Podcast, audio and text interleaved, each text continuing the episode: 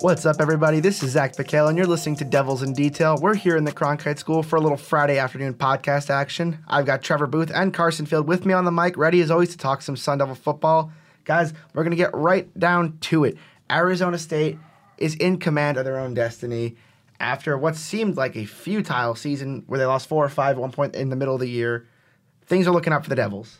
Yeah, definitely. If you would have told me they'd be in control of their own destiny a couple weeks ago, I would have told you you're crazy, honestly. But now they honestly look like the best team in the Pac-12 South, and the offense is clicking, the defense is clicking. Finally, N'Keal Harry's breaking out like we expected him to this season. And now, all of a sudden, this team really has a chance. I don't know if they have much of a chance to beat Washington or Washington State in the Pac-12 championship, but they definitely have a chance to make a name for themselves in Herm Edwards' first year. It really looked like this season was lost 2 weeks ago. It looked like a bowl game wasn't going to come, but now this is a careful time for Arizona State, because last time they were on a 2-game winning streak, they had the 4 losses in 5 games, all coming by 7 points. And UCLA, some people could see it as a trap game. There's some talent there, but they haven't performed well all season. It's senior day, so the distractions will be there. We'll see how they do against it. Now, speaking of distractions, Utah was a big thing to worry. It was a big team for Arizona State to worry about coming into the last week. Utah won 4 straight. They put up 40-plus for over a month. Zach Moss looked like one of the best running backs in college football. Huntley has been dominant. I mean, it was really just a complete Utah team that came into Tempe, and Arizona State kind of turned the tables on them and won by 18. So, I mean, none of us were actually at this game, unless some of you were there as a fan or in the stands. I can say I was not. I was elsewhere. But let's break it down, guys. I mean, this was a really impressive victory for Arizona State. Yeah, what really impressed me is Utah's defense came into the game one of the best in the nation and probably the best in the Pac-12. But Manny Wilkins had no trouble throwing against this defense. And what really surprised me the most is Eno Benjamin, how well he did, even though Utah's run defense was allowing 81.1 yards per game coming into the matchup. And he rushed for 175 and 2 touchdowns, so that was really impressive. What makes Eno's running so impressive, you mentioned it, Carson, he's gone against the number 1, number 2, and number 3 ranked rush defenses at times this year. So with the way he's able to break out was really impressive. And then Manny Wilkins maybe had his best game in a Sun Devil uniform, completing 79% of his passes. So everything was just clicking. The defense doubled their takeaways that they've had since the beginning of the season, and it was a complete team effort. I mean, Eno Benjamin has just been an outstanding addition to the Sun Devil team. I mean, I think there were definitely a mixed crowd of people that thought DeMario Richard deserved to start as a senior last year. And again, there were a lot of people that thought Benjamin should come in as a true freshman. I think that extra year of learning, getting a little bit bigger, a little stronger, and adapting to college football at the Division I level has done wonders for Benjamin. As you said, Carson, 175 yards. But the big thing to take away from Eno Benjamin is true sophomore. He just broke the 1,000-yard mark for the season. He's got over 1,100 yards. He's on pace. He could be on pace to break Woody Green's single-season record. That's 1565. Eno's done it. Woody Green played 13 games that year. Eno's played 9. There's a lot of football left to be played, and no ASU running back has ever finished in the top 10 nationally in rushing yards. Even Green, with a 1,500-yard season under his belt, Eno's currently 6th. Yeah, I agree with you when you said that DeMario Richard and Caleb Ballard, sitting under them for a year, that probably helped progress his game a little bit. And over these next few games, it will be interesting to see how far his foot is on the gas trying to break that record. I mean, this week they play against UCLA. Their run defense isn't exactly stellar, so I could see him putting up big numbers once again in Week 11. It's crazy to see after he's had 3 games this year where he's rushed under 40 yards, and then he comes back and he has the 300-yard rushing game. He rushes over 100, seeming like every week now. So just to come back from that, too, and just to expand and have that mental toughness to come back from those big games has been huge, too. I mean, Benjamin's resolve is just excellent for a really young player, and it kind of rubs off on some of the more experienced guys like N'Keal Harry and Manny Wilkins. I mean, Wilkins had probably his best game in a month or so, 3 TDs. I mean, he did throw the pick. He was able to shake it off. Only 5 incompletions and 280 yards. Of course, the real story of this game, though, Benjamin was excellent, really beating up on a Utah run defense that was 3rd in the nation. But N'Keal Harry really had that game that said, my goodness, this is a top 10 pick, top 15 pick in the draft. 9 catches up, a $161, and 3 touchdowns. Really beating the Utah secondary in all different ways. Yeah, N'Keal Harry, you mentioned that Manny Wilkins might have had his best game in a Sun Devil uniform. N'Keal Harry very well might have had his best game in a Sun Devil uniform. 161 yards, 3 touchdowns, And my goodness, some of those catches were ridiculous. That one in the double coverage for the touchdown, I believe that was his second of the game. That was amazing. He had that 60-yard run. That was also a very big play for the Sun Devils, and he just gave them the momentum. And I would assume his draft stock maybe had fallen a little bit previously this season, but that definitely skyrocketed back up. Yeah, and that's what we've been waiting for, that kind of game for him to break out in, because kind of this season it's been, why aren't they using him? And you saw the Colorado game especially when they were using LaVisca in the run game and trying to get him involved in multiple ways. It's like, why isn't ASU using N'Keal the same way? And against USC and then against Utah, we finally saw him break out, so that was great to use your weapons like that. I mean, he really just was so versatile. I mean, we saw the punt return at USC a couple weeks ago, but Herm Edwards is really, and Rob Likens both, are doing an excellent job of getting Harry the ball these last few games. I mean, we saw in the red zone their first trip down. Utah's corners are very, very known to be aggressive and trying to anticipate fade routes because they're bigger. They can match up to guys. Even Harry at 6'4", but Harry did his homework. I mean, you saw it in the first play. He faked the fade, went right across the middle, and Manny Wilkins got him, and Manny Wilkins found him for a touchdown. I mean, that was great recognition. Then later in the game on that run that you mentioned, Carson, You saw Wilkins recognize Chase Hansen on a blitz where he pauses momentarily. I believe it's a Green Dog blitz for the Utes. He was able to pick that up, found Harry across the middle, and Harry did the rest, running 61 yards. I mean, great offensive scheming by Edwards and Likens in this game. Yeah, they had previously taken a lot of heat for not getting him the ball enough in some of the earlier games of this season. But particularly in these last two games, Manny Wilkins has done a really nice job of finding him. And I think a lot of that can be attributed to Likens himself. He's done a really nice job of calling the plays after kind of a shaky game against Stanford. There were some questionable calls. N'Keal tried to throw that pass when they were driving against Stanford, and that was obviously picked off. So that there were a lot of questionable calls, but he's really rebounded these last 2 weeks. It takes time, and Manny Wilkins, this is his fourth offensive coordinator, so there are some kinks working on new offense, new coaching scheme. Herm Edwards has been really intent on running the ball, but with a guy like N'Keal Harry, you're wondering, okay, how are we going to get him the ball? He's the best player. So for now, it seems like the team is starting to become more comfortable. They're finding a rhythm, and then hopefully that's what they're going to have to continue these next couple of weeks. The big thing with this Arizona State offense is that when they were starting to be a run-heavy team, Herm Edwards' team looked so predictable. I mean, you saw it in Washington. They just wanted to feed Eno Benjamin. Colorado, very obviously, just wanted to feed Benjamin. And against USC, against Utah, they've looked a lot more balanced. I mean, 27 carries for Benjamin. That's a lot of work for a young back. But I mean, to 24 passing attempts for Manny Wilkins. That's a nice happy medium. Mm-hmm. This team's doesn't look so predictable anymore. But one team that does look predictable again is Utah. For the umpteenth time now in November, this team has just crumbled. I mean, you saw, and unfortunately, it looks like things are going to get a lot worse in Salt Lake City. Tyler Huntley breaks his collarbone in a really tough injury for him. And then just yesterday, Zach Moss announced he's done for the season with a knee injury. He's going to have surgery on that. So Utes continue to crumble. Yeah, but they should really just stop scheduling games in November at this point. I think that's a tweet I saw yesterday. Yeah, Utah choking in November is a tradition like no other. Like, they should have easily cruised to the Pac-12 South, assuming they would have beat ASU. They would have probably had their ticket punched to Santa Clara, but obviously injuries kind of killed them. ASU, the train's kind of rolling again. That kind of stopped them. It's like, it's no different than any postseason sport. It's the team that makes their runs late is a team that's healthy and a team that's getting hot at the right time. And right now, that seems a lot like Arizona State. Yeah, Arizona State, they've just been on the right track lately, and like, I think that Herm Edwards is he's a different coach than Todd Graham was. He's more of a motivator, and I think he kind of whipped the players a little bit after those rough games and like that 4-5 losing streak. He kind of whipped them back into shape, and now they're kind of fighting for him, and I think they have a relatively good shot to win out. What's been really impressive about Herm Edwards and going to his Wednesday media sessions and seeing him throughout the week is he never maintains to lose positivity. He's always a positive guy, and I think he reinforces that to his players. Yes, there's things to correct, but at the same time, here's the situation. And now, lo and behold, they have the clearest path to winning this division. So with that mentality, that's probably been a huge thing for this team to be able to come back.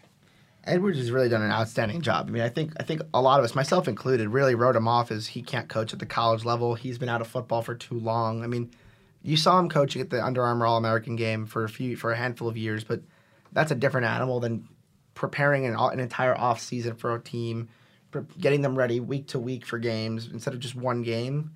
Edwards has done a phenomenal job. I'm not saying he's your coach of the year necessarily in the Pac-12, but the job he's done in year one, beating a couple of ranked teams, winning on the road at the Coliseum, are excellent achievements and a great baseline for this Devils team to build off of. But Trevor, you mentioned positivity. I want to build off of that right now. Saturday, it's supposed to be a pretty positive day in Tempe. A lot of fanfare, a lot of celebration. It's senior day. Arizona State has UCLA. Now, this Bruins team is only 2-7, but it has the makings of a trap game, if you guys will. I mean, this team really doesn't seem to do a whole lot, but UCLA is a team. ASU's only beaten both LA schools 4 times in its history. History is not on their side right now. Yeah, as far as history goes, you're totally right. This is not going to be in their favor. But looking at UCLA, this is a team that's mostly been down this year. Sure, Joshua Kelley recently has established himself as one of the nation's best running backs. He's ran for 100 yards in 5 of their last 6 games, so he's been fantastic lately. A big problem for them is quarterback issues. They've kind of split time between Dorian Thompson-Robinson and Wilton Speight because of inconsistent play and minor injuries. They've kind of doomed their play this year. They're 11th in the Pac-12 in passing yards, so not a great team. And if they can key in on Joshua Kelley, I think it shouldn't be that big of a trap game. That's the reason why it might be a trap game, is because, okay, they have 2 struggling quarterbacks. They have a running back who's elite, so that's the guy you're going to key in on. And you also have a unique defensive scheme that's going to go up against those guys, so there's the probability of them being confused. But you're going to have to bring that effort. And with senior day and everything, your focus might not be necessarily on the game. It's like, wow, this is the last time I'm here. You might have that motivation, but if things go wrong, it could play a factor in your head. So that's the big thing with this one. Yeah, absolutely. I mean, Kelly's been great, but Thompson-Robinson and Speight are just, they're both good enough quarterbacks by name. Wilton Speight was excellent with Michigan in the beginning of his career before the injury started to kind of plague him. And Thompson-Robinson is an outstanding young man as a quarterback. I mean, he's a 4-star recruit. It's really tough for him to step into the position he's been in. I mean, coming in the first half of his first game of the season after Speight gets hurt, the pressure's really on you. I mean, I think them losing that game to Cincinnati really set the tone in such a negative way for this Bruins team. But even so, I think Thompson-Robinson has some similarities to Tyler Huntley. He's a dual threat, got a pretty big arm.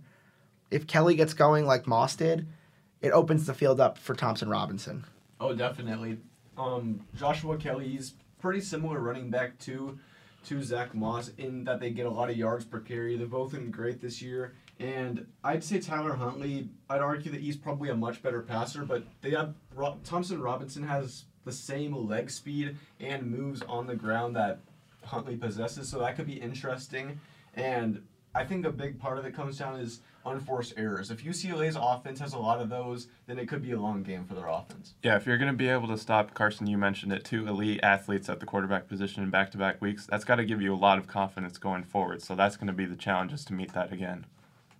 Yeah, it's not certain that Thompson-Robinson's going to start. Speight did take some first-team reps this week, but I think that kind of mixes it up for the defense a little bit. It makes it a little harder to prepare for 2 different type of quarterbacks. Speight's more of a pocket passer, while Thompson-Robinson's more of a dual threat. And preparing for 2 different quarterbacks could mix it up for the defense. Right, you're going to have to face a guy that can maybe slide when he's trying to get out of the pocket for first downs versus a guy that's going to try to make you miss. So it's going to be interesting to see how they play against that. Both quarterbacks really bring a lot of different things to this team. Obviously, you mentioned a pocket passer in Speight, a more versatile runner in Thompson-Robinson. But Arizona State has been electric defensively the past 2 weeks. They're just 7 of 23 on allowing third down conversions against 2 pretty good offenses in USC and Utah. I mean, UCLA not quite up to par with that. I mean, and just a +1 turnover margin for the Bruins. This is a team. I mean, we say a trap game for some, but on the other end, this could easily be a 3-touchdown victory for Arizona State. Yeah, I could see it. UCLA, until recently, they were one of the worst teams in the Power 5. They've kind of stepped it up a little bit recently. 2 recent wins, kept it close against Washington, and their defense has been honestly just as big of a problem as their inconsistent offense this year. A lot of missed tackles every time I've watched them. They kind of struggle to get takeaways, too. Yeah, I don't want to get into the predictions yet because I know we usually get that toward the end, but that's kind of the direction I'm leaning with how UCLA has played, with how ASU has played, but then again, college football, week-to-week thing. So that's always the interesting part. Absolutely, and as you mentioned, it is very interesting because this Pac-12 South is still very wide open with 3 weeks to go in the season. Obviously, Utah and USC are breathing down Arizona State's neck in the standings. USC technically still ahead, but Arizona State owns a tiebreak. The Trojans have Cal this week. That's their toughest opponent left on the schedule. Utah has Oregon, quite possibly their toughest opponent left. Things are about to get real weird in the Pac-12 this final down the stretch. So I'll start with our predictions for Senior Day. Trevor, I'll start with you. I got Arizona State winning 31-10. I do think it's going to be a 3-touchdown victory. It's hard to contain momentum, but I think they do just because the emotions of Senior Day, how much it's going to mean for some of these players, and that's going to carry them to this win. I got 34-24 in favor of ASU. I think that it could be a little slow out of the gate. They might have a little trouble containing Kelley, but eventually I think they'll get the momentum, maybe some big N'Keal Harry catches. I'm going to be a little bit more on the explosive side with this one. I think more along the lines of what Trevor just had. I'm going Arizona State 42-20. I think the Devils just pile it on offensively. It starts early and it does not stop. Devils by 3 scores and a pretty big send-off for this senior class. But before we get into what the events of last week in the Pac-12, what senior do you guys believe will have the most impactful game? I think Vernell Wren on the defensive end, I think he's going to have a really nice game, maybe a couple sacks. I think he's going to put the pressure on early for whichever quarterback starts for the Bruins and maybe cause some havoc, get the crowd pumped up a little bit, and I think he'll just be a big catalyst to this game. A guy that's been improving that in my eyes every week has been Jalen Harvey, and Danny Gonzalez talked about him again on Wednesday, how he's grown into this safety position. It's like he should be catching balls for this team. That's what he was supposed to do at the beginning of the year, but making that transition, he's gotten better every week, forcing fumbles, and I think he's going to come out this senior day and make a lot of tackles and just prove that he's growing into that position. I'm going to go with a bit of a wild card. I'm going to say Casey Tucker. And I know it's pretty rare to take an offensive lineman on a team. And when you think seniors, you think Manny Wilkins, Vernell Wren, Harvey, among others. But the amazing changes that have taken place on this Arizona State run game, the catalyst at all of it during all of this has been Tucker's move from left tackle to left guard. He does not allow a lot of pressure on Wilkins on that left side, and he opens up holes so wide for Eno Benjamin. I mean, you got to see some of the blocks he puts on guys. He's a big body, 6'6", 300-plus pounds. I mean, this is an ideal left guard. I think this transition not only helps him in college, but gives him a shot at the pros that I don't think he otherwise would have had. And I think it's just gonna continue to let Eno Benjamin run wild. Moving on from the Arizona State. We're gonna go away from the Devils for a little bit. Let's talk about the rest of the pack here. Last couple weeks have been a little bit wild. This week, not as much. We'll start in Tucson. Trevor, I know you grew up supporting the red and blue, but did you watch anything of this game? I got to watch a little bit of the highlights. I saw Khalil Tate, and he passed the ball like I haven't seen him before this year. He was really accurate. I don't think Khalil Tate has ever seen Khalil Tate pass the ball as well as he did this past week. 17-22, 5 TDs. I mean, 350 yards. That game. Not only did it sink Colorado, it put Arizona in this division ground race, which is something I think most Arizona fans probably didn't have on their mind a couple weeks ago either. I mean, a couple of big wins. They destroy Oregon. They come back and they beat Colorado. Now they're in the thick of things.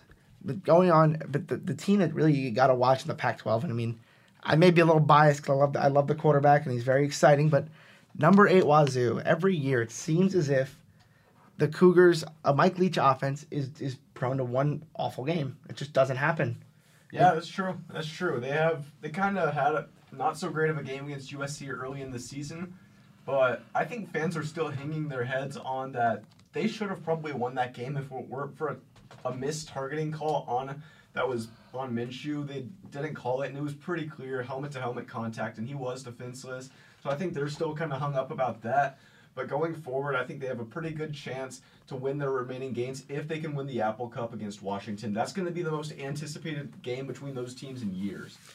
I mean, and they nearly lost again. Last year they start 6-0. Cal comes in and absolutely crushes them 37-3. Bears nearly do it again. I mean, they're driving late in the middle of the fourth quarter. Brandon McElwain throws a pick in the red zone, which is something you absolutely cannot afford to do against a top 10 team.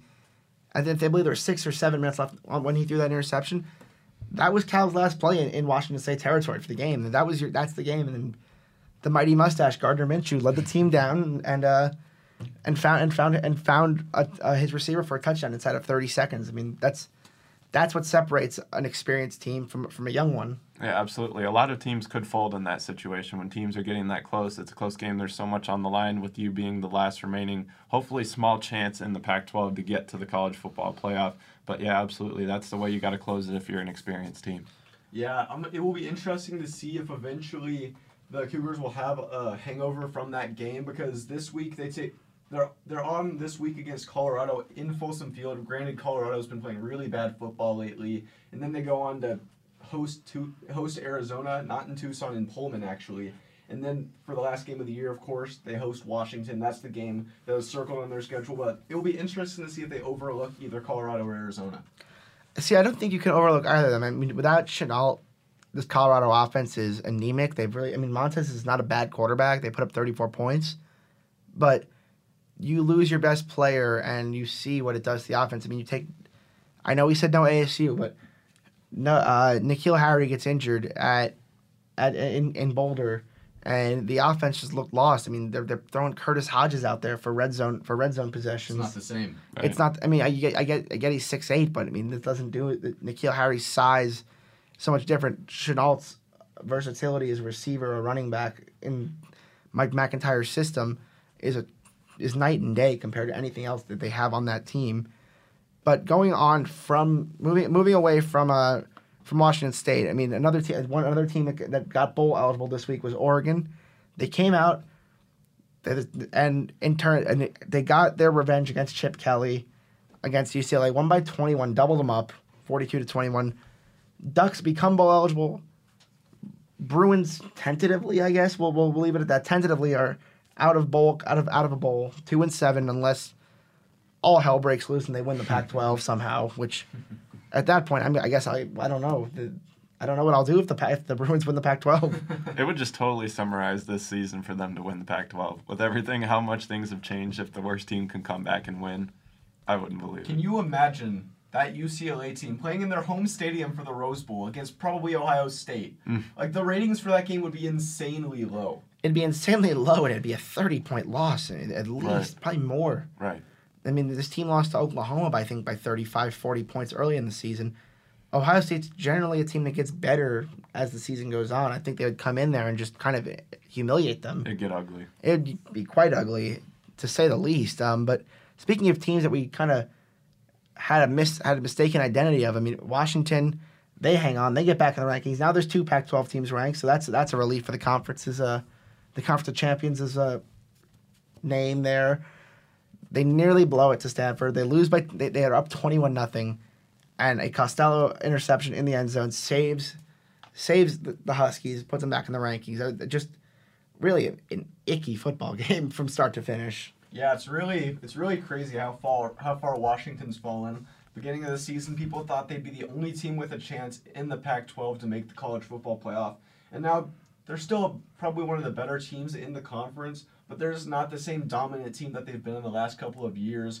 They kind of cruised past the rest of the conference in the other two previous seasons. Now Jake Browning's kind of struggled. They haven't had the same offensive production. And for them to have their leading rusher and Jake Browning as well, that's got to be really disappointing if you don't capitalize and win a Pac-12 championship off that. That team still has that capability, but it's been a little disappointing to see how they've come, especially with the expectations they've had. The only thing that could be more disappointing for this Washington team is for the people in Seattle to potentially see the lovely people in Pullman become celebrating a Pac-12 title. That, well, I mean, yeah. If Washington State can lock up the North before the Apple Cup, great.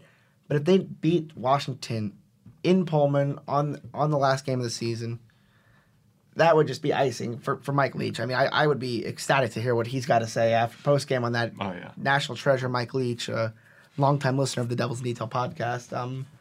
But in terms of teams that just have had lost seasons, Washington, of course, has been disappointing, but I don't think there's been a team more disappointing than USC this season. You get JT Daniels, a five-star recruit. He leaves early basically with the mentality of, okay, I'm here, and I will be running the show. They're 500. Clay Helton loses in the Coliseum for the first time in his career.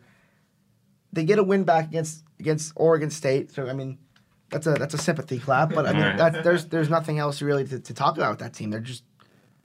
They're bland. There's nothing exciting about a team with so much depth being very mediocre. I'll give them a little bit of a pass because they do have a freshman quarterback in JT Daniels. I didn't expect him to be great this year, and injuries have recently kind of plagued them, especially on the defensive. You were saying? Excuse me. Injuries have really plagued them recently on the defensive end, and... We'll let you get back to that one. Okay. Regather your thoughts for a second there. I mean, Trevor, what have you seen out of Clay Helton? I mean, you went to USC a couple weeks ago. You saw ASU knock off the Trojans. I mean, a 17-point win over Oregon State, in the eyes of most Trojan fans, is a loss. That's an unacceptable performance if you're a Trojan fan. With the expectations that program has, that absolutely is a loss. And a lot of people were disappointed to see them even lose to ASU. And I think it speaks a lot to how the fans are feeling that even though there were 45,000 people at the Coliseum, it was pretty much half capacity. It's not the USC team of old, and they lost their first game under Helton. That's something that fans don't want to see at all. You expect greatness, and that's not been happening for the team this year. Absolutely not. Now, Carson, are you ready to rejoin the show? Yes, I'm ready to rejoin the show. All right, let's hear what you have to say. Yeah, I mentioned giving them a little bit of a pass because of JT Daniels, the freshman quarterback. I didn't expect him to be great out of the gun, but on defense, they've also had some injuries in Cameron Smith, Porter Gustin. Both have missed significant time, and Gustin's out for the year, I believe. And so that's kind of there, but look at the talent they have. Year in and year out, they have the most 5- and 4 stars in the Pac-12. You would think they'd be a little more competitive in this race. I mean, absolutely. I mean, you look at the talent that's consistently brought in. A lot of pressure now on AD Lynn Swan. I mean, this has just been a bit of a mess this season. Granted, the team is young. The injuries have plagued them. But going forward, I mean, I think next year the seat warms up early and the seat starts to boil if the Trojans are not performing up to par. But... even so, despite all of this mediocrity in the Pac-12, this team is why this. I said it before, and I'll say it again, and we'll still be talking about it probably in 2 weeks. This division is still wide open. Right. So, rapid fire to end the show, guys. Who wins the Pac-12 South? USC. USC. Wow. I'm gonna say Arizona. Arizona. Wow. Yeah. Okay. I will not be saying the Devils because they are perpetual disappointments. I will say USC comes out of nowhere, playing a very weak schedule down the stretch, and that's it. I mean, the Trojans just... Granted, ASU's hot. I think the Trojans are going to benefit from playing very weak teams down the stretch. But we're going to have to wait and see who wins. Another week will hopefully offer some clarity for us. I mean, this team, a lot of good football to watch. What are you guys going to be doing for the game? Actually, I think all three of us are going to be in the press box. We'll all be there at the game. The senior day from Sun Devil Stadium, kickoffs at 12 between UCLA, I can't say any names today, and Arizona State. For one final time, I'm Zach Piquel, joined alongside by Carson Field and Trevor Booth, saying thanks for tuning in, and we hope you will again next week.